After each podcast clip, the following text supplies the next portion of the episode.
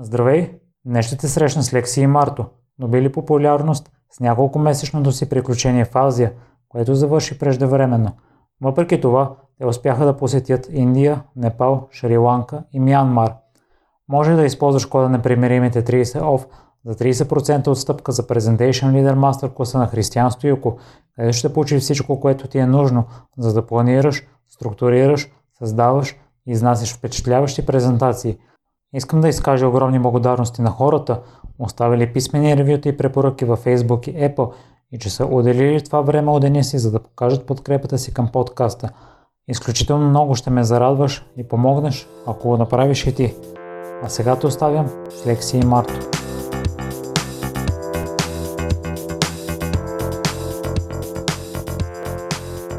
Здравейте, Марто и Лекси. Благодаря много за приятата покана. Здравейте, здравейте от нас. Здрасти.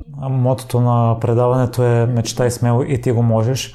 И предишните ми гости са се развили, може би, в различни сфери, в спорта, в предприемачеството, но никой до сега не е имал амбиции за такива големи пътешествия. Засягали сме темата за пътуванията в някои отделни епизоди за важността им за личностното развитие, но такива екстремни, а, аз би ги определил пътешествия, не сме стигали. Та се радвам, че ще внесете нещо ново за мен и за слушателите. Двамата имате сходна история, но първо ще започнем с дамата. Марта, ако нямаш нищо против. Няма нищо против, разбира се. И двамата от малки сте мечтали да пътувате, но по едно време мечтата е очумял преди да се завърне отново. Алекси, ще ми се иска да чуя, което спечели в пътуването от малка. Боже, то, то просто сякаш си е било в мене. Не е имало нещо конкретно, което ме е запалило. Първото ми пътуване в чужбина е било на 16 години, когато отидох на обмен във Франция и не бях много впечатлена така от... Очаквах за по-впечатлена от културата им, но за тези две седмици, които прекарах там, не бях много впечатлена, така че не мисля, че това е било нещото. Сякаш през цялото време аз просто съм искала да живея по-свободно. Нещо ме е карало да вярвам, че аз не съм за този вид система на живот, в която ти се бориш за конвенционалните мечти, които повечето хора имат. По-скоро това съм държала в себе си. Не конкретно пътуването. Но аз и затова много се затруднявах да опиша мечтата си един ден пред Мартин, когато усетих, че не се чувствам много доволна от начина ми на живота в момента и не можех да опиша точно какво ми липсва. Но благодарение на, на това, че имах него до себе си и можехме да говорим се зароди цялата тази идея за пътуването. И всъщност се оказа точно нещото, от което имах нужда тогава, за да се почувствам така, както имах нужда. А в кой момент мечтата очумя? Ами, може би, когато а, завърших и започнах за първ път по-сериозна работа в корпоративна среда. Тогава всичко се претъпи малко по малко. То бяха три години, всъщност не се е случило изведнъж.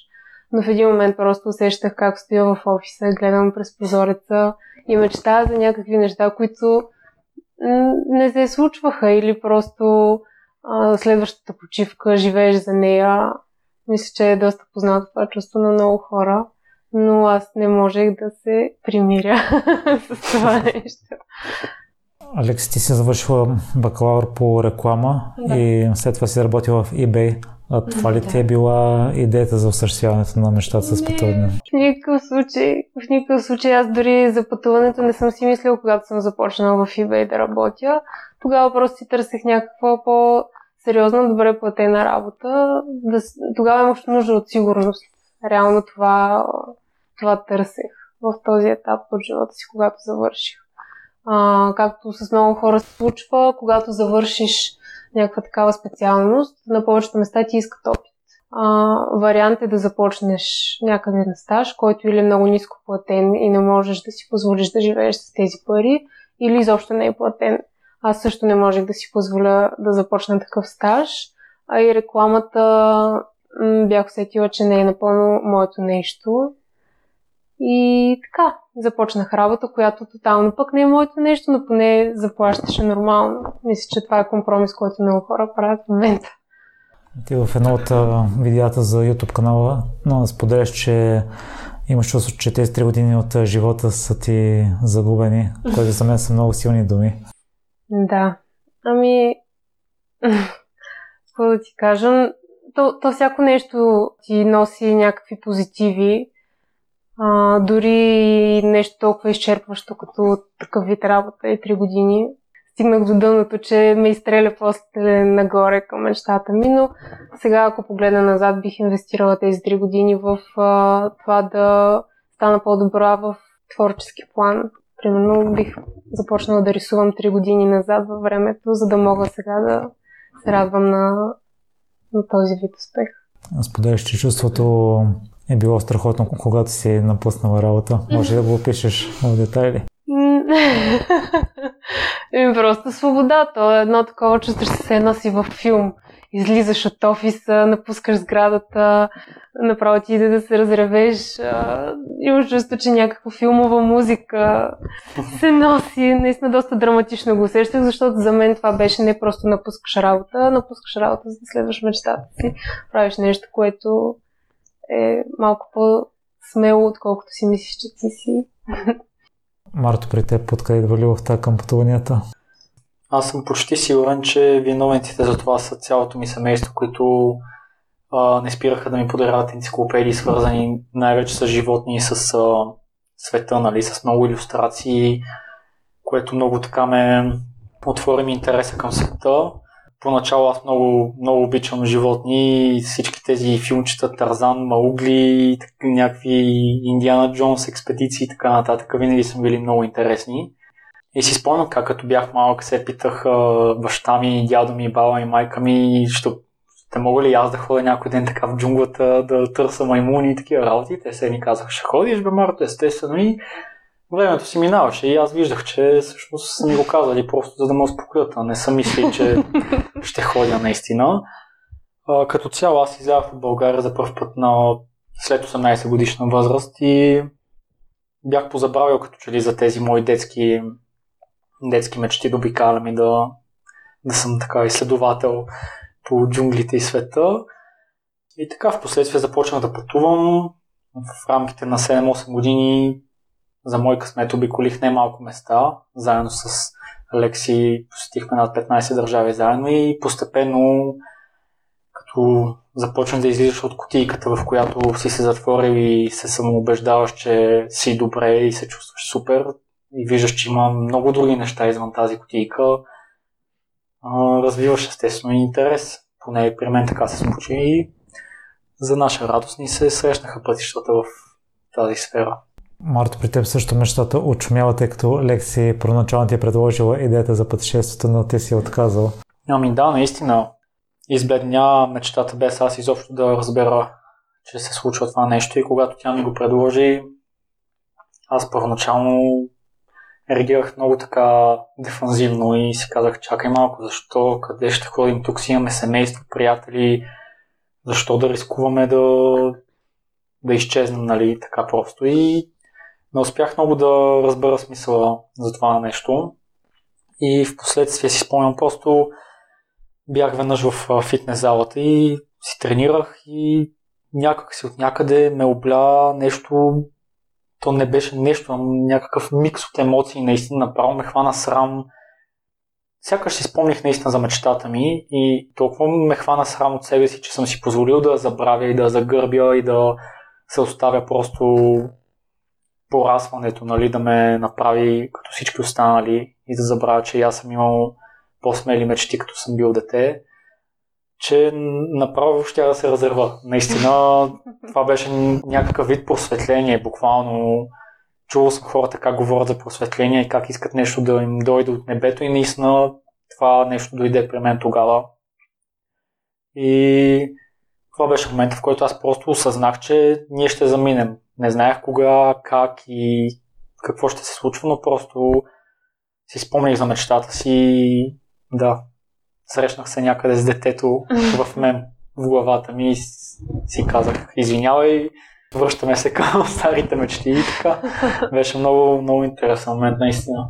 Марто, ти си завършил право. Това ли смяташе, че ще те доведе до мечтата, като аз нямам предвид да изкараш тъй като за пътуванията може би са необходими извест, известен брой финанси и хората, които искат да пътуват, се стремят към тях, за да могат да си го позволят.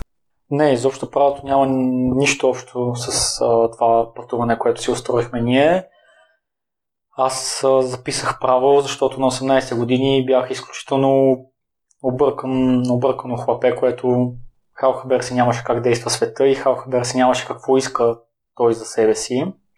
Даже точно с нощи си говорих с баща ми на тази тема и обсъждахме как се очаква от 18 годишните тук що завършили гимназисти да правят толкова важен избор в живота си, защото като запишеш едно нещо и като учиш, особено ако е толкова ангажиращо като правото 5 години, нали, доста учене и четене се изисква, ти в крайна сметка си предопределяш малко или много съдбата и това с какво ще се занимаваш, защото да го завършиш и после да го зарежеш пък се гледа много странно от хората, както не че съм го зарязал аз напълно, но да, в момента съм го оставил малко по-настрана.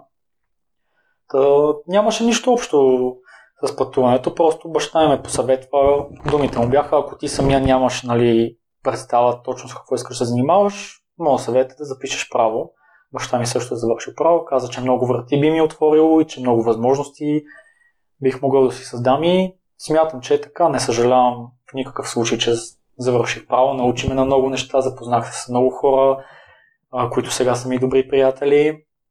А относно финансирането на пътуването, ние с нея точно това искахме да покажем най-вече на нашите приятели и по възможност на света, чрез документирането на пътуването ни, че това да тръгнеш да обикаляш света не трябва да зависи от а, някакви крупни суми. Естествено, трябва някакъв капитал, поне да тръгнеш, нали, да имаш минимална сигурност, но ние не сме от хората, които смятат, че ни трябват десетки хиляди левове, за да, или даже не левове, но други валути, за да ходим по луксозни хотели.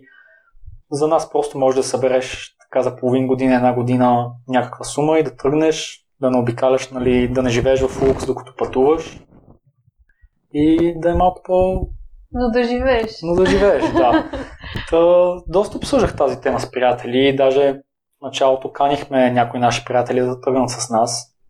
Макар, че сега се замислям, че може би щеше да е по-трудно, ако сме повече хора, заради различните мнения и интереси. И те всички ми казаха, те трябва да спеста поне 50 хиляди лева, какви си ги мислиш ти. И аз не съм съгласен с това, наистина. Със сигурност не сме тръгвали с 50 хиляди лева ние, така че да, не смятам, че е свързано с сериозни финанси това нещо. Но истината е, че като слушаш толкова много хора да ти казват как това не може да се случи, аз самата имах съмнение дали ще успеем. Наистина не бях сигурна.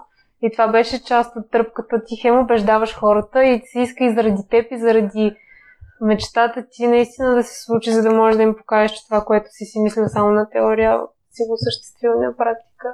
Аз прочетох, че в Азия също сте работили по време на престоя ви. Не сте разчитали цяло на спестяването ви от тук? Mm. Не, не е така. Реално искахме да...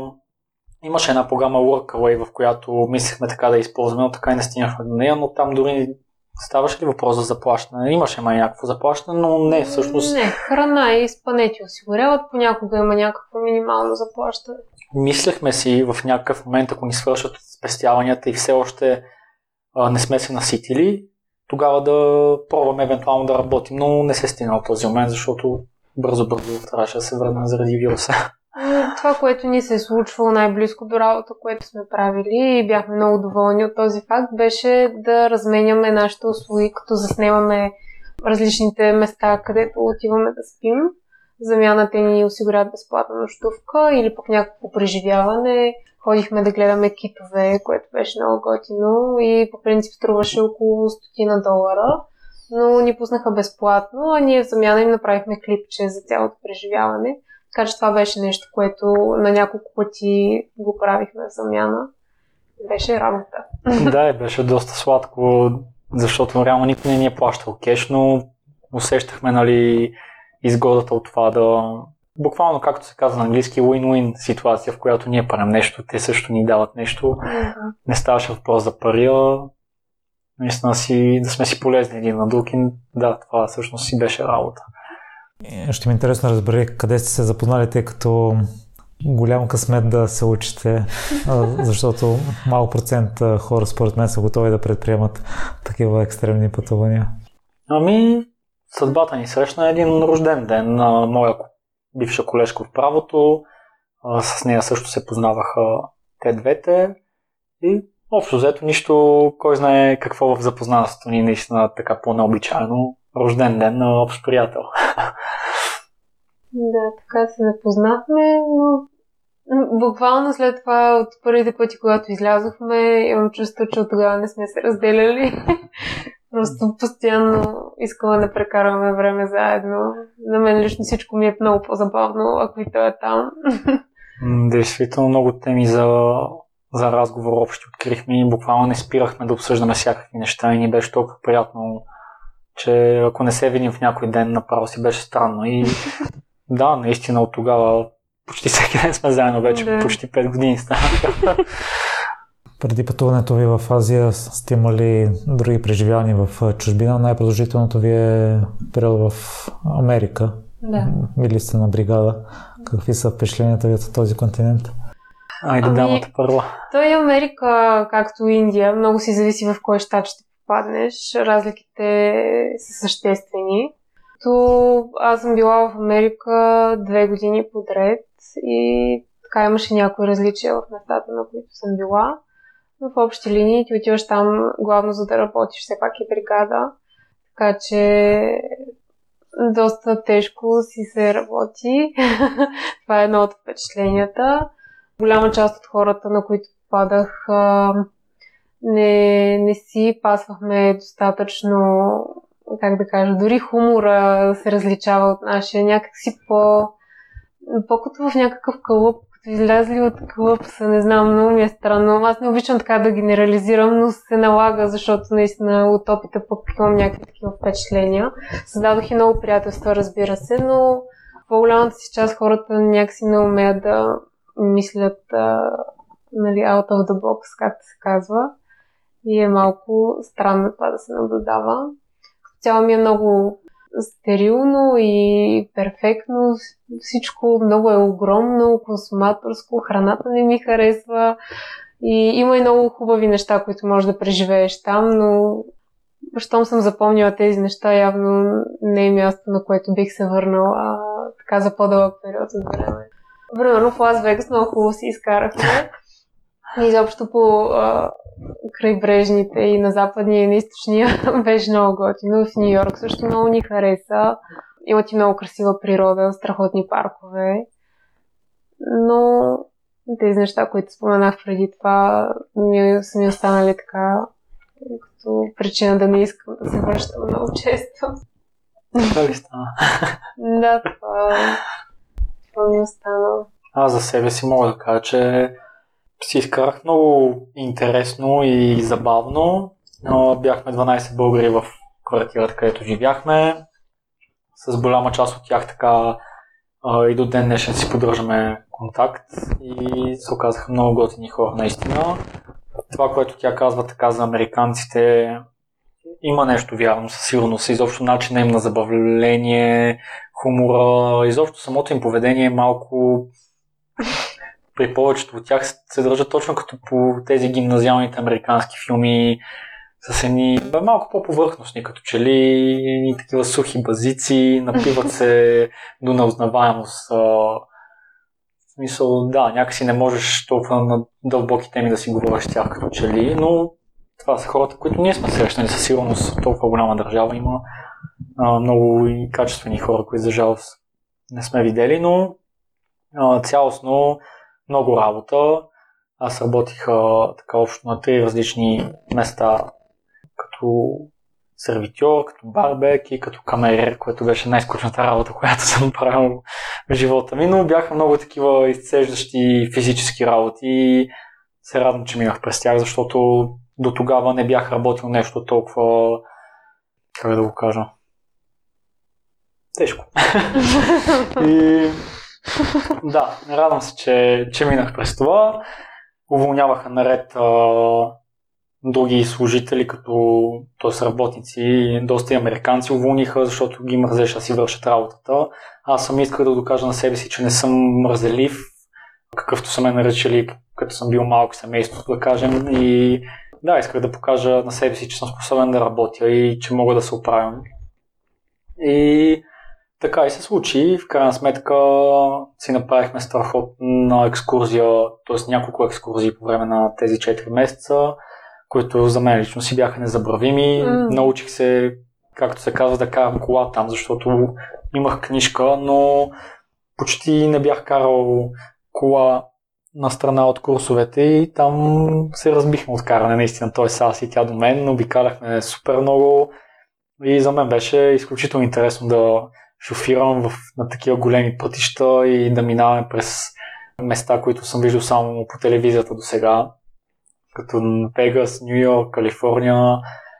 Много готино, много хубави спомени ми останаха от там наистина. Така че това са ми на мен впечатленията. Беше много забавно за мен лично. Когато почнахме да пътуваме, сякаш срещахме по-интересни хора, но там, където ни пращаха да работим, много странно, някакси самите хора бяха страшни сухари. И също не ми харесваше. Имаше много странни правила, които ти дори не можеш дума да става да, да им кажеш, ма това правило няма никакъв смисъл в него. Правилото е за да се спазва. И това на мен изобщо не ми харесваше в щатите. Казва, например, че не ти даваха да си носиш а, случай ли беше, докато работиш, климатиците бяха да, такива неща. на максимум на дути. От Европа, останалите пътувания предполагам, че са ви били там, но те са по-скоро екскурзии. Да, да, те са били като екскурзии за седмица-две. Даже две няма със сигурност, най-много да сме остали седмица някъде. Да. Ходихме в Германия, Италия, Испания, Холандия и доста и съседки. Тук обиколихме Румъния, Сърбия, Гърция, Македония и Хрватска. Мисля, че това са така европейските държави, в които сме ходили заедно. А и във Франция, да. Да. А, да, в Европа си е ако тръгнем да го сравняваме с Азия, колко е различно, нали? С Америка така по-има прилики, макар че хората са много различни, иначе, както се досещате, доста уредено, доста заможни хора има тук, изобщо нищо общо с толкова много страни по света. И така, доста интересни спомени сме си направили с сумати приятели, сме ходили по тези места и да, решихме, че докато сме млади, трябва да топаме максимално много спомени, за да се чувстваме наистина щастливи в последствие, като тръгнем да остараваме, а не да си кажем тук трябваше да направим това, а не просто да си седим и да следваме системата, както се казва. Много е важно според мен, че почваш да изграждаш някаква по-обективна перспектива за това в каква страна живееш, когато пътуваш. Дори само в Европа, като пътуваш. А, нали, ние много обичаме да се сравняваме с най-напредналите държави, но дори както споменах това за Франция, когато отидох за първ път във Франция, моите родители бяха изключително изненадани, че не ми е харесало как така точно пък във Франция. Те са мечтали да отидат в такива страни. И някак си мисля, че ми е помогнало да си обичам още повече родното място, пътувайки по тези места и виждайки, че не всичко е толкова съвършено. Да, абсолютно споделям. То хората правят наистина впечатленията ти създават от дадена страна най-вече. Естествено, ако се интересуваш от сгради и забележителности, да, но така като видиш топлината в един народ, както ние видяхме в тези азиатски държави, които посетихме, това ти остава като спомен, но вече какви сгради са се строили, мен лично ми е така по на заден план остава. За пътуването в Азия споделите, че подготовката ви е отнела година и половина. Ние преди записа си говорихме, че сте могли да тръгнете и без никаква такава. Та, все пак какво предимство ви даде, тъй като сте имали безброй перипети, не всичко е вървяло по план. Аз при моите пътувания също съм си правил проучване и съм се вървял по тях. Едно е да имаш подготовеността, да знаеш какво да те очаква. Ами, със сигурност ни помогна това, че разучихме така Индия. Тя все пак е доста голяма държава като цяло, аз където и да ходя, ми е интересно да прочета така в каква страна отивам, а, каква е ситуацията там, малко така и в исторически аспект какво се е случило. Просто чисто любителски ми е интересно.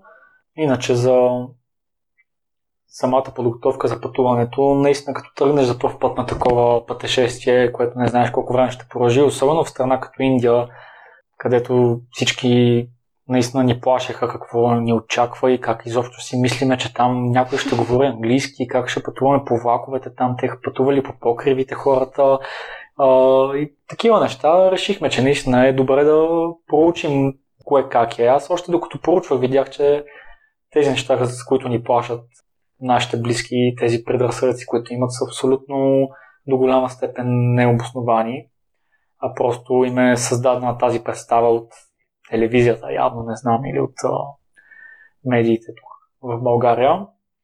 Та, искахме да разлучим, защото там много щати, много различия в различните щати, огромна страна. Просто за нас и ние също си се притеснявахме малко или много, не колкото родителите ни със сигурност.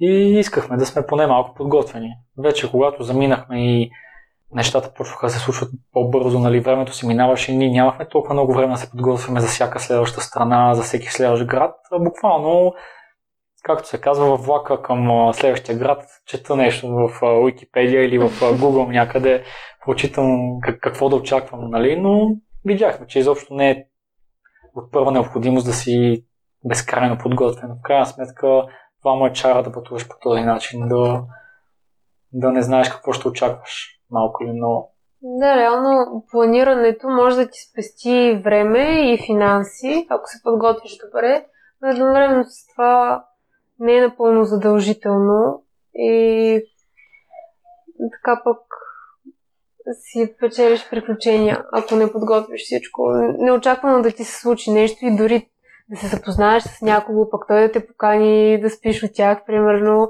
Това също ще ти спести пари. Не си го предвидил, няма как да се подготвиш. И почваш да се доверяваш на живота и е много приятно чувство просто да се отпуснеш накрая и да спреш да проверяваш всичко и да се подготвиш за всичко. С други думи, подготви се, но не, не прекалявай. Това е идеята, според мен. Да. Част от проблемите ви започват още преди да стигнете в Индия, когато в Дубай разбирате, че въздуха е прекалено замърсен там. И аз искам да ви попитам каква е границата между смелостта и безразсъдството и знаците на съдбата, тъй като аз в миналото съм имал случаи с пътувания. Спомням си на първото заминаване в Штатите. Първото ми пътуване с самолет. Още в началото обявих, че полета ще закъсне с час и половина. Път при пристигането ми там ми загубиха багажа. В а, началото на годината пътувах до Англия и няколко часа преди да замина с самолета, през нощта получавам СМС, че Airbnb-то ми е канцелирано. И сега се чуда да резервирам ли хотел, станах да търся много Airbnb. През главата ми минаваха мисли да заминавам ли, да си остана ли. А, гледах едно клипче на Юли Тонкин, в което той твърдеше, че не винаги трябва да се вземе на сериозно. И в миналото от подхождал като мен и вас, независимо от проблемите, пътува. Докато при едно от последните му предвидени пътувания до Боровец, приятеля му се обави в последния момент, че няма да може да замине той въпреки това е решил да отиде, запалил е колата в гаража си, но е имало преклено много сняг и си е казал, нали, няма да ходя, докато предполагам, че аз и вие щяхме да изчистим снега да заминем. Аз ех си при пътуването ми в Лас Вегас, тогава стана този инцидент с а, бомбардировка. Да. Това ще ми е интересно чуя вашето мнение по този въпрос. Ами, според мен много зависи от желанието на човек така, когато нещо не ти се иска, според мен, ако ти се случи нещо такова неприятно, ще си кажеш, ето това е знак, сега не трябва да ходя. В нашия случай мина ни през акъла, че може да не се качим на полета, въпреки това го направихме. Явно желанието е надделяло. То ни мина през акъла да не се качим, но не да се върнем в България. Просто си помислихме дали просто да, да не си купим сега на момента билети и да тръгнем към Непал директно, вместо да спим 7 дена в Нью Делхи, какъвто беше плана. А, и след това отидем в Непал. Решихме, т.е. мина ни през главата да тръгнем директно към Непал, но в същия момент сетихме, че багажа ни е на самолета за Нью Делхи, така че като цяло притесни ни малко това, защото видяхме, че някои самолети не кацат изобщо, мисля, отклоняват ги, не кацат в Делхи. Осъзнахме, че може да се озовем в някой друг град в Индия без багажа ни. Някакси нямаше да е приятно, но в същия този момент веднага си спомних наистина колко много съм се подготвил психически за всякакви такива ситуации. Просто даже ми стана смешно този факт, че изведнъж отивам в най-мръсния, нали, града с най-мръсен въздух на планетата в момента и си казах, ето, щом искам приключение, съдбата ще ми даде приключение от първия ден, няма да ни бави, така че да, някакси приехме си го като част от това, което ни предстои. Да, те в последствие се случваха толкова много други неща, по-малки, по-големи и толкова свикнахме с това, че нещата всъщност а, не е така, както ние си мислим от точка А до точка Б, чертаеш линията и непременно, щом ти така си казал, така ще се случи, нали, без никакви пречки. Напротив, еднакво възможно е да има пречки и да няма пречки и не трябва човек да се разочарова и да си казва, е, това не е за мен, защото има пречка, сега една пречка имало. И много неща такива ни се случиха. В един момент просто наистина свикахме, но си задавахме този въпрос отново, когато нали, започна цялото нещо с вируса, имахме проблеми с излитането с полета към Мyanmar. Абе, малко почнаха да се нареждат само лоши неща, така едно след друго, много пречки изведнъж. И почнахме да се чудим, добре, това какво ли значи сега, че не трябва да ходим в Мянмар или може би че трябва да се прибираме или почнахме да си го задаваме този въпрос, ама си го караме. То живота си те отвежда на където трябва. Просто се пускаш по течението накрая. Но чак възрастни не мисля, че сме били в някакъв момент. Предполагам, че всеки има различна преценка за това. Така, съвсем компас в това отношение, защото за много хора със сигурност цялото нещо им се струва изключително безразсъдно от заминаването до всичко, което ни се случи. Да, определено. Съгласен съм, че всеки си има различни представи за безразсъдност и също смятам, че не сме ги прекрачвали нашите представи. Може би от време на време съм искал да скачам от някоя скала в езеро и така нататък, но тя ме е спирала, защото да, не иска да попадам в неприятни ситуации. си, Марто, за много хора и самото пътуване в чужбина ми, че излиза извън комфортната зона. Аз лично се чувствам сравнително спокоен там и дори да има някакви проблеми, не го приемам като някакво голямо предизвикателство излизане извън комфортната зона за мен. А, вие всички тези преживявания в комфортната зона ли са ви били? Ние със сигурност си излязохме от комфортната зона, отивайки толкова далеч и на толкова, толкова непознати да. земи, но ние реално това търсихме. Търсихме приключения. Приключението не е само пътека от а, рози, нали? Мисъл, доста пречки си имаше по пътя, както споменахме, но ние бяхме готови за тях. Това е част от, от забавата, от това, което търсихме. Така по-разтърсващи преживявания. Така че аз лично се чувствах доста добре, така като погледна назад и ми беше наистина супер. Има моменти, в които малко съм губил самообладание и търпение, но мисля, че всичко беше в рамките на нормалното, защото трябва да си много търпелив а, и да искаш наистина това, което гониш много силно, за да не се влияеш толкова от пречките по пътя. Да, със сигурност си излязохме от комфортната зона и със сигурност това търсихме. Според мен а, не само започвайки с държава като Индия, това беше едно от нещата и също използвайки каучсърфинг като основното средство да си намираме спане. Тоест, ние не просто отивахме в Индия, искахме да спим при местни хора, основно. Така че тези две неща със сигурност бяха... Но, но те бяха най-ползотворените, те ни донесоха най-много неща. За мен Индия си остава едно от най-интересните места, на които съм била, както и щях страшно много да съжалявам, ако бяхме спали по хостели не бяхме срещнали всички тези интересни личности, при които бяхме отседнали. Така че според мен човек трябва постоянно да си търси да излиза от зоната си на комфорт. Вие все още не сте изпълнили мечтата си на 100% и смятате да подновите пътуванията, така че не знам въпроса дали ми е на 100% удачен, но има една сентенция, ако не се бъркам, има две най-страшни неща в живота. Едното е да не си изпълниш мечтите, другото е да си ги изпълниш. Вие все пак сте се докоснали до мечтата си. И какво е чувството? А това ли сте искали всъщност? Това ли е била мечтата ви? Може много интересно. Искаш да кажеш, че като си изпълниш мечтата, едва ли не се чуеш какво да правиш с живота си. Няма за какво да живееш, да. И аз го разбирам по два начина. Един, един е този, другия, че всъщност не, не си искал това. Ага. Ами аз лично за себе си мога да кажа, че се чувствам късметлия, че все още продължавам да мечтая за не едно или две неща. В момента съм на 25 и да, мечтата продължава да ми бъде да обикалям света, да се запознавам с максимално много интересни хора, да снимам, да търся интересни животни, изобщо всякакви такива неща. В един момент, в който се наситя, може би няма да съм обиколи всички държави по света, но смятам, че за всяка възраст си има нещо, което те прави щастлив. Като цяло, на мен главната им неща в живота е да бъда щастлив винаги и хората около мен да са щастливи. Независимо с какво е свързано това, дали ще са пътувания, сега докато сме на 20-30 години, после дали ще са семейство, деца. Така че аз се чувствам изключително щастлив човек и голям късметлия. Заобиколен съм от приятели, семейство, приятелка, изпълнявам си мечтите последователно, така че чувството за мен е супер. И се радвам така, че тази мечта с пътуването не може да изпълниш просто ей така за един или два дена, месеца или година, защото ако имаш страст към пътуване, то света ти дава едно безкрайно поле за изява, наистина да си гониш страстите, така че има бая време, докато се наситя, според мен.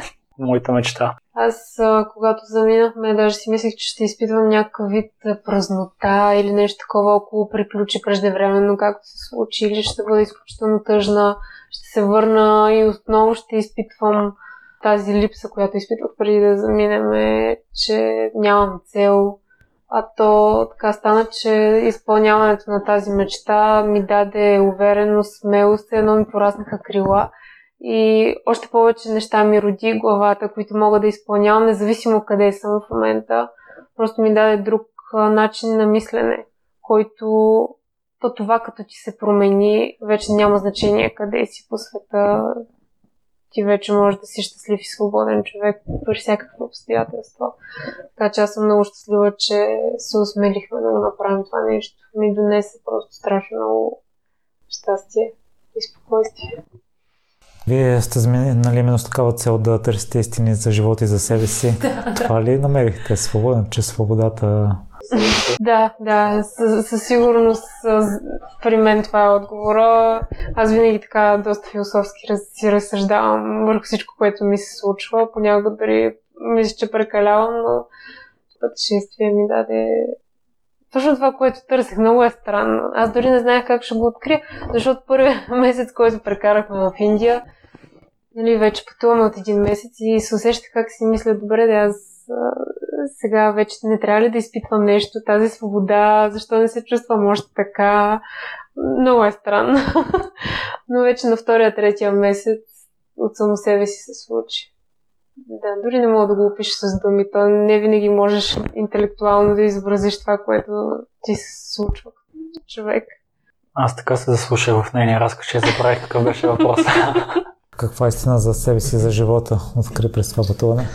Аз бях сигурен, че ще откривам немалко неща, така като тръгна да пътувам.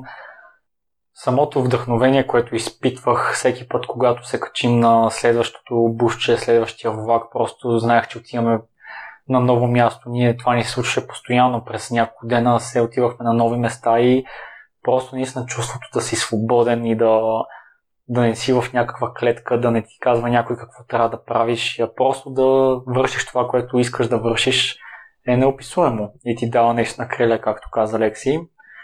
А, за себе си осъзнах, т.е. не знам ли съм го осъзнал, но в момента се чувствам изключително спокоен от всичко, което ми се случва. Някакси убедих се, че наистина нещата не се случват случайно на този свят, защото това е така доста интересен въпрос, в който хората си имат, всеки си има собствено мнение, ни смята, че всичко е случайно си, други пък смятат, че си има причина за, за всяко нещо, което ти се случва.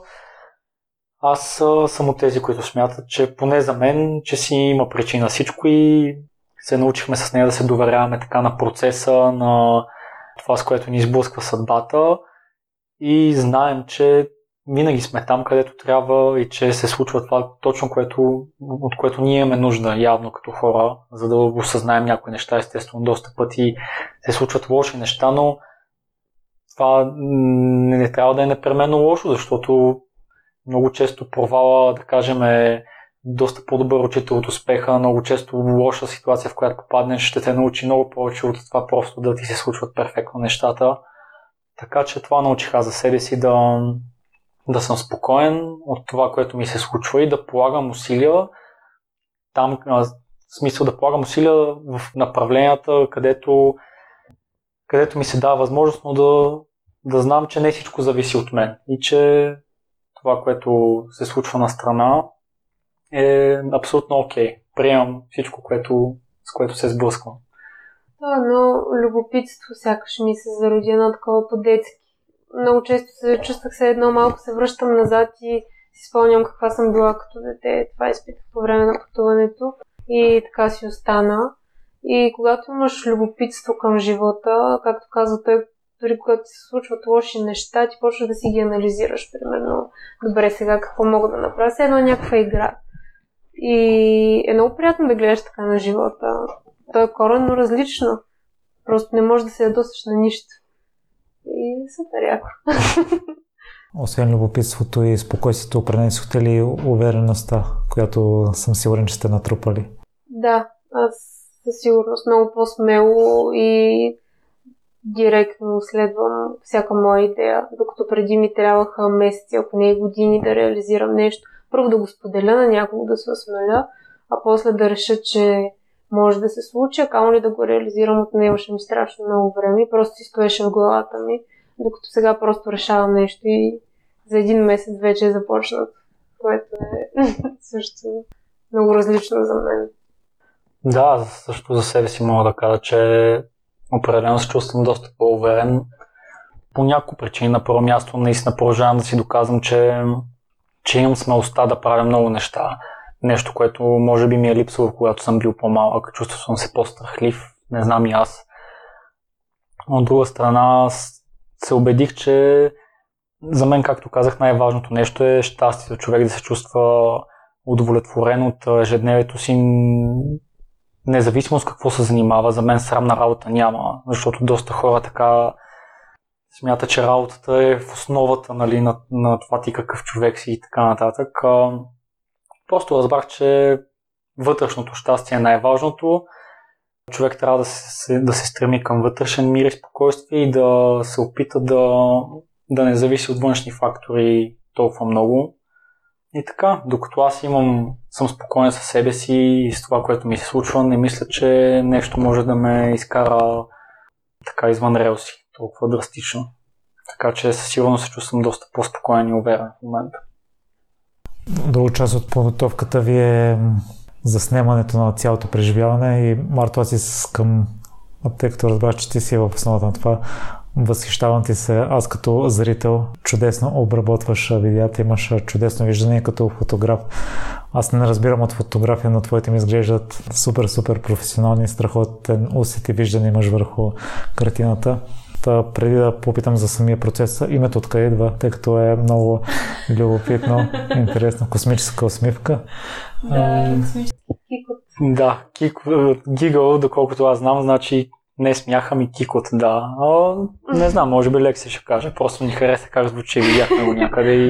Ми, най-общо казано, много добре обобщава така как гледаме ние на света.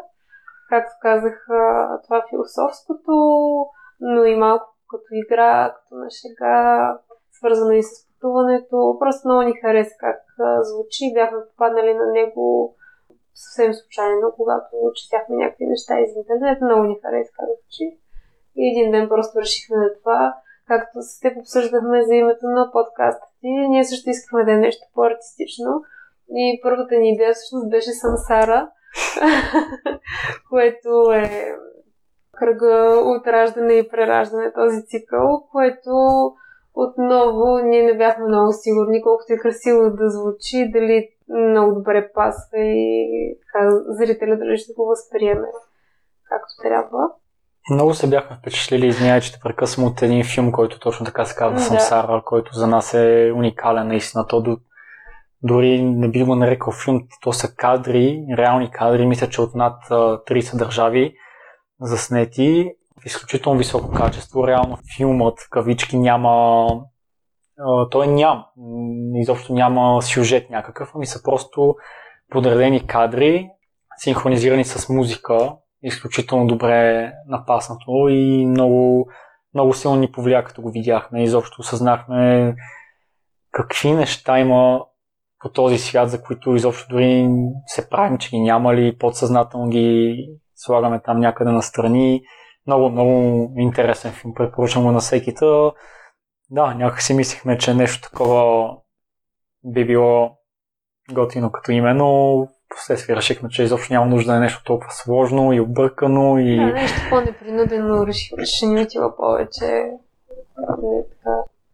Ай, в крайна сметка името не е най-важното със сигурност. В крайна сметка важно е какво, какво е съдържанието. И така. Аз издавах повече свобода на нея да избере как иска да се казва канала ни и страницата ни.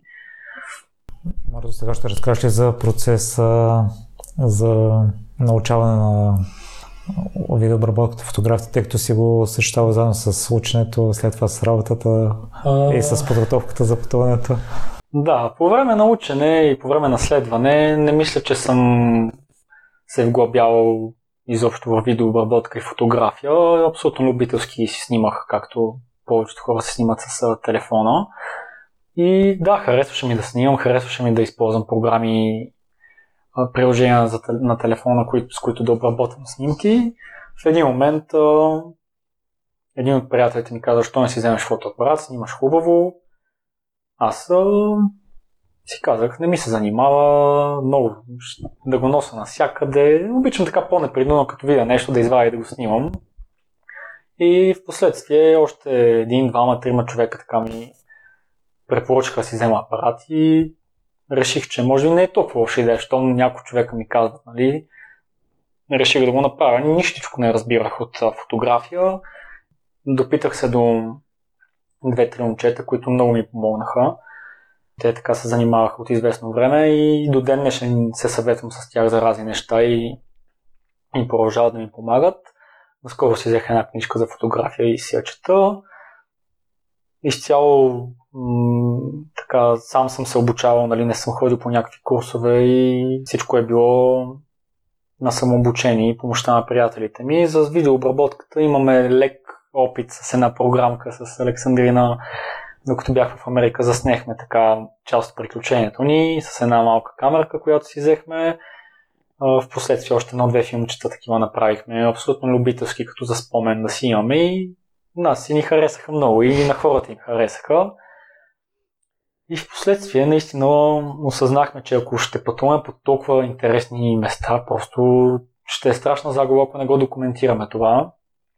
Купих си фотоапарат, взехме си GoPro, лаптоп, нали, на който да обработваме и решихме да почнем да се занимаваме.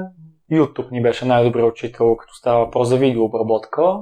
Там не съм имал кой да питам, защото не познавам хора, които се занимават с това, така че почнахме от нищото. Спомням си така, като отворихме програмата до премиера, така, тя е от най-добрите за видеообработка и доста хора ползват и като видяхме колко много възможности и опции има, направо се хванахме за главата, как, откъде да започнем наистина и последствие едно клипче, две клипчета, три клипчета в YouTube, научавахме по-малко, разбрахме сега да се занимавам с видеята, за разделихме си задачите.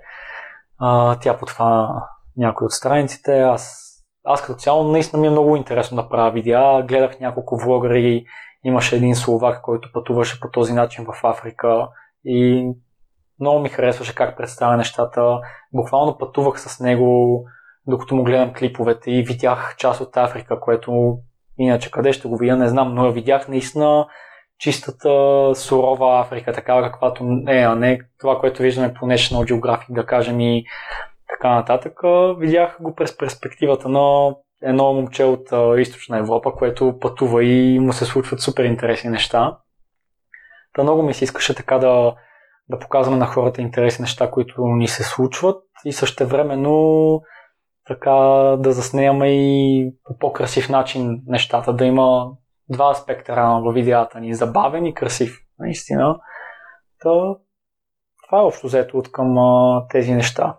Продължаваме да се учим и двамата. Александрина също ми помага много, тя също а, част от снимките тя ги е правила, много от кадрите също тя ги е правила, много помага тя с сценариите, защото понякога е добре да, да си предвидиш какво точно искаш да заснемеш, как да го заснемеш. В други случаи, естествено, нещата се случват на момента и ти вадиш и снимаш, защото нямаш време да мислиш. Та, тя е много така идейна и инициативна от към сценарии. И мисля, че перфектно се допълват нещата. Сега, като погледнем някои наши видеа и виждам м- така много неща, които бих искал да оправя, нали, но това мисля, че е съвсем нормално всички хора, които занимават с изкуство, т.е. не всички, но доста от тях, знам, че им е трудно да си харесат собственото изкуство. Аз съм от тези хора. Продължавам така, като си видя снимките и видеята, да виждам доста недъзи, но мисля, че се справяме прилично и щом има хора, на които им е забавно им харесва, значи сме си постигнали целта наистина. Нещо, което на мен така ми се пречупи също, когато започнахме да работим върху този проект, беше стремежа, когато ще показвам нещо пред хората, задължително да бъде перфектно в моите очи. А, уви, ние първите клипчета, които си пуснахме, не смятахме, че са перфектни, но трябваше да ги пуснем, за да започнем от някъде и за да станат следващите по-добри. Просто нямаше как да стане. Така че това също така, е вероятно, че се случи най-накрая.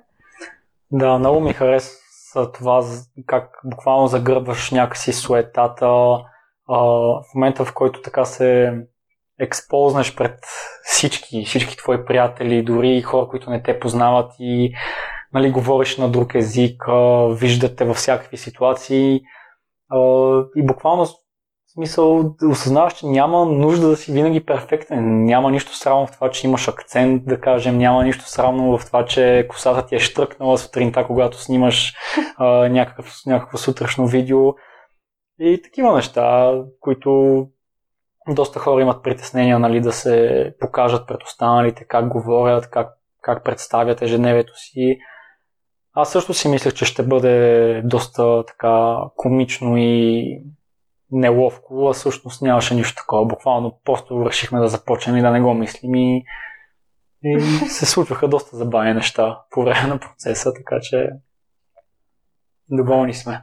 Мен също клиповете ми бяха много забавни, много ми харесаха и много бързо преминах през всичките. И, и препоръчвам на слушателите, но за съжаление са на английски. Защо избрахте да са изцяло на такъв език? Това е много такъв въпрос, по който ние продължаваме да размишляваме. Направили сме субтитри на български, които могат да се включат нали, от опцията в YouTube, но сме забелязали в анализите, които ни пращат YouTube, че всъщност само 1%, даже по-малко от 1% от хората си включват субтитрите. И предполагам, че това са родителите ми, защото те знаят за, те, за тази опция, тъй като съм им казала. Но на страна от това много размишлявахме наистина по този въпрос. Знаем, че няма българи, които да правят точно това нещо в момента в YouTube и да има качено такова нещо на български. И това много ни изкушаваше да снимаме на български. Също и естествено удобство да говориш на собствения си език, да правиш шиги на български и така нататък. Но едновременно с това знаехме, че ще пътуваме и че ще срещаме много хора, които не знаят български язик и искаме те да могат да виждат тези клипове, да ги гледат свободно и естествено да не се ограничаваме от а, аудиторията, която е в България. Вече а, 6 месеца след като сме направили канала, а, продължаваме да се чудим дали да не преминем на български язик по много причини. Да, доста такъв въпрос, който ни много, много тормози, съветват ни какво ли не различни хора с а, аргументи, които ние считаме, че са си абсолютно релевантни, наистина, но трудно ни е да, да вземем отново това решение, защото вече веднъж сме го взели, започнахме на английски, За някой може би звучим супер смешно, нелепо и така нататък, но наистина даваме по този начин възможност на хората, които срещаме по пътя и те да ни гледат, а доста от тях го правят и продължават след всеки наш клип да ни пишат и да ни се радват и така нататък. И в крайна сметка преценихме, че доста по-голям процент от хората, дори българите, знаят английски, особено нали, младите поколения, които всъщност видяхме в статистиките, че ни гледат хора между 20 и 35 годишна възраст най-вече, отколкото нали, хората, които не знаят български. Те са хиляди по света, милиони. Така че от тази гледна точка решихме, че ще е по-удачно да го правим на, бълг... на английски, повече хора да, да е достъпно за тях. Най-много страдат от това родителите на Лекси, да кажем, нали, моите родители и всички така хора, които са от по-старите поколения, които не са, повечето не са учили английски, но заради тях специално правим субтитри, на всеки клип ги пишем и просто трябва да си ги включат от опцията в YouTube. Но продължаваме да го мъдрим и ще видим за следващите клипове какво ще измислим. Ако искаш и ти някакъв съвет имаш към нас, готови сме да го чуем. Събираме мнение от всякъде. Мисля, че вие сами си отговорихте на въпроса, защото аудиторията на български е много малка и вие предоставяте субтитри. Да, би, би трябвало да е окей, okay, но Mm-hmm. все пак е някакси още, още по-близко си до слушателите, когато говориш народния им език, според мен. И... Със сигурност, айде не със сигурност, но според мен ще щяхме да има по-голяма популярност, ако го правихме на български, поне в България. Но, какво да ти кажа? Както казах, смятаме, че заслужават хората, с които се запознаваме по пътя и те, да, и те самите участват в някои от клиповете и да, така е по-достъпно за тях наистина. Но аз прочитах, че следващите ви планове са да обиколите България, преди да се върнете отново в чужбина. преди да се върнем в чужбина, това как звучи. Да, планираме в крайна сметка смятаме, че е доста несигурна обстановката в момента в света с тази пандемия, което може би ще продължи дори цялата следващата година. Смятаме, че в България има страшно много места, които не сме посетили. Искаме да ги, да ги заснем и да ги представим на света, да видят каква хубава страна е България. Доста хора, с които се запознахме по пътя, ни питаха няма ли да качите видео от България. Интересно ни е да видим какво е там. Затова пак смятаме, че може би на английски ще е по-удачно българите всички знаят и са чували нали, за райското Паскал, долината в Казанлък, всякакви такива неща, докато чужденците за тях ще е непознато и, и ще е интересно да го видят. Та, докато обстановката по света не се нормализира, има доста места, които ще посетим тук. Да. Нас със сигурност не ни свърта в момента. Почти всяка седмица ходим някъде, така че мисля, че е редно да ги заснемаме местата. В връзка с това ще ви питам и за още една граница. Между това на личното преживяване и на заснемането, на мен най-голямо впечатление ми направи посещението ви в Непал в училището за деца. Лично аз бих си го запазил изцяло за себе си, но знам, че като зрител бих искал да го видя. Та интересно ми е, вие какво мислите за това? Значи ние специално се видяхме с а, хората, които така се занимават с тази неправителствена организация, Creative Nepal се казва тя, която дава подслон, храна и образование на, на осиротели дечица, доста от тях а, вследствие на земетресението 2015 година, което е взело наистина много жертви там. Та, с тях го обсъдихме това дали е добра идея да се заснеме нашето посещение при децата, защото по принцип те не позволяват такива неща, но ние решихме, че по този начин много хора ще чуят за, все пак за тази организация и ще могат по някакъв начин да помогнат, защото ще се разпространи нали, името, името им от друга страна, естествено, това да покажем ние на хората какво се случва в Непал, нали, дечицата, които говореха английски и ние бяхме много впечатлени, въпреки че те бяха доста манички. Така че това, което се случи, то си ни остава за нас и не виждахме причина да не го споделим и с хората. Доста хора ни писаха така разчувствани от клипчето, че много им е харесало и надявам се поне да е нали, това, хората, до които е достигнало това видео, по някакъв начин да са помогнали местните, най-вече естествено, за развитието на тази организация, защото хората са много добри, това, което правят е изключително благородно и просто като видиш дечицата и усмивките по лицата им, ти става ясно какъв е смисъл на всичко. Аз си спомням с Марти как водихме един разговор преди да заминем, когато си говорихме, че ще заснемаме всичко. То първо ти минаваш през един такъв етап, в който се опитваш и заснемаш абсолютно всичко, което ти се случва, дори най-незначителното нещо. А в последствие започваш да се усещаш кога да вадиш апарата и кога си заслужава наистина нещо да бъде заснето. И ние си бяхме казали, а, независимо какво лошо нещо ни се случва, особено когато се случват такива неща, ние точно тях трябва да заснемаме. И това беше така доста интересен момент, защото на тебе си случва нещо супер гадно и ти в този момент трябва да извадиш камерата и да го заснемеш. А, на няколко пъти не ни се получи. Но когато успявахме да го направим, има един момент, където не ни пуснаха на полета и ние сме си извадили телефона и просто стоим така. Но ние не можем да скрием всъщност колко сме разочаровани от това, което се случва. Тогава се получаваха най-интересните кадри.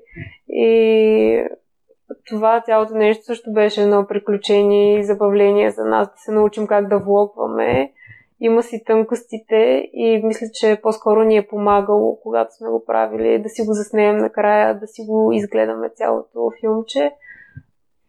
Но толкова много моменти са останали само в главите ни и толкова много места сме ходили без камерата и без телефоните. Балансът със сигурност беше постигнат. Даже имаше места, където в Гола, примерно в Индия. Там просто бяхме забравили да влогваме и в един момент се усетихме, че може би ще е добре да снимаме малко, защото просто се забавлявахме твърде много.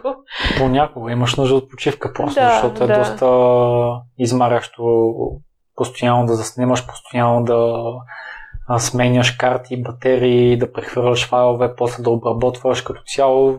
Ние така в а, поне 2-3 дни от а, седмицата се занимавахме именно с това. Така си бяхме казали, че колкото и да пътуваме, поне 2 дена, 3 трябва да се установяваме на едно място, за да имаме условията да обработваме. Искахме по един клип да качваме всяка седмица, като това го постигнахме почти до край. Само две от седмиците не публикувахме. Единия път беше, когато ни дойде на гости приятел от България. Решихме, че не можем в 10 дни, в които той е при нас, да го игнорираме и аз да седна и да обработвам, защото си отнема часове обработката на едно видео. А другия път а, не си го спомням, но си спомням, че имаше и втори път, в който не успяхме. Да, но вътрешно си го усещаш, защото не ти е приятно и не искаш да го правиш, няма, няма смисъл да губиш от момента, за да... Но затова помагаше много GoPro. Съвсем друго е просто да го сложиш някъде на себе си, да забравиш за това и както е в случая с дечицата, GoPro беше, мисля, че на гърдите му или някъде. И ние просто играехме с тях през това време. И кадрите просто се получиха. И те идваха такива при камерата. Да, и на тях им беше забавно. Беше ами, много, много добри кадри станаха наистина и спомени. Ако нямахме това документирано, да, щеше да ни остана в съзнанието, но сега като си го имаме и го виждаме и някакси ни е още по-сладко. Аз съм си маняк на тема снимане като цяло, така че толкова кадри имам в компанията. Се знае, че сме един-двама така, които се снимаме и може би за някой изглежда глупаво, но винаги съм им казвал, че след 30, 40, 50 години това ще са наистина златни кадри и спомени, които ще гледаме и ще се смеем. Лексия споделяш, че живота в Азия е по-бавен и като че ли хората там живеят ден за ден. Ти сега се опитваш да го приложиш това и в България.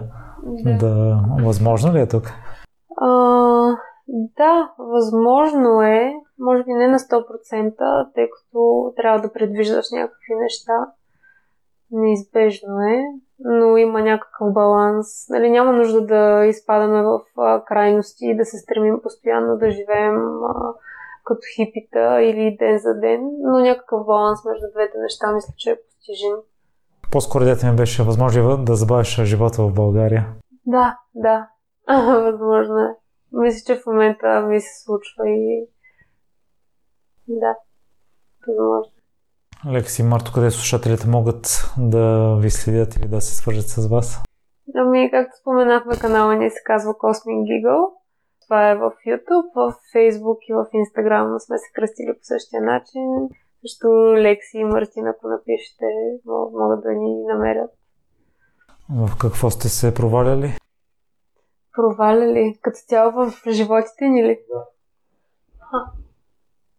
Mm-hmm. Интересен въпрос. За, за хора, които извличат позитивното от а, всяка ситуация е малко трудно.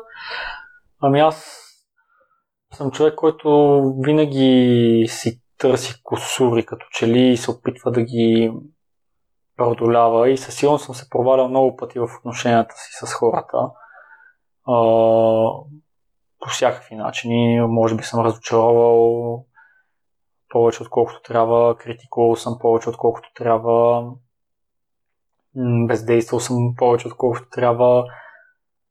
Конкретни ситуации много мога да назовавам, но да, за мен провал нямам такъв конкретен в съзнанието нещо, за което ще съжалявам цял живот. По-скоро имам решения, които съм взимал, които са се оказвали правилните, които са ми съзнанието, но не смятам, че съм се провалил гръмко в нещо конкретно, наистина. За сега. Надявам се и да не се случи никога. Да, когато се чувстваш добре в настоящето е трудно да назовеш нещо в миналото като провал, тъй като то те е довело до тук. Може би това, което описах с мечтата, е било нещо, в което съм се чувствала провалила и сега вече го няма и него.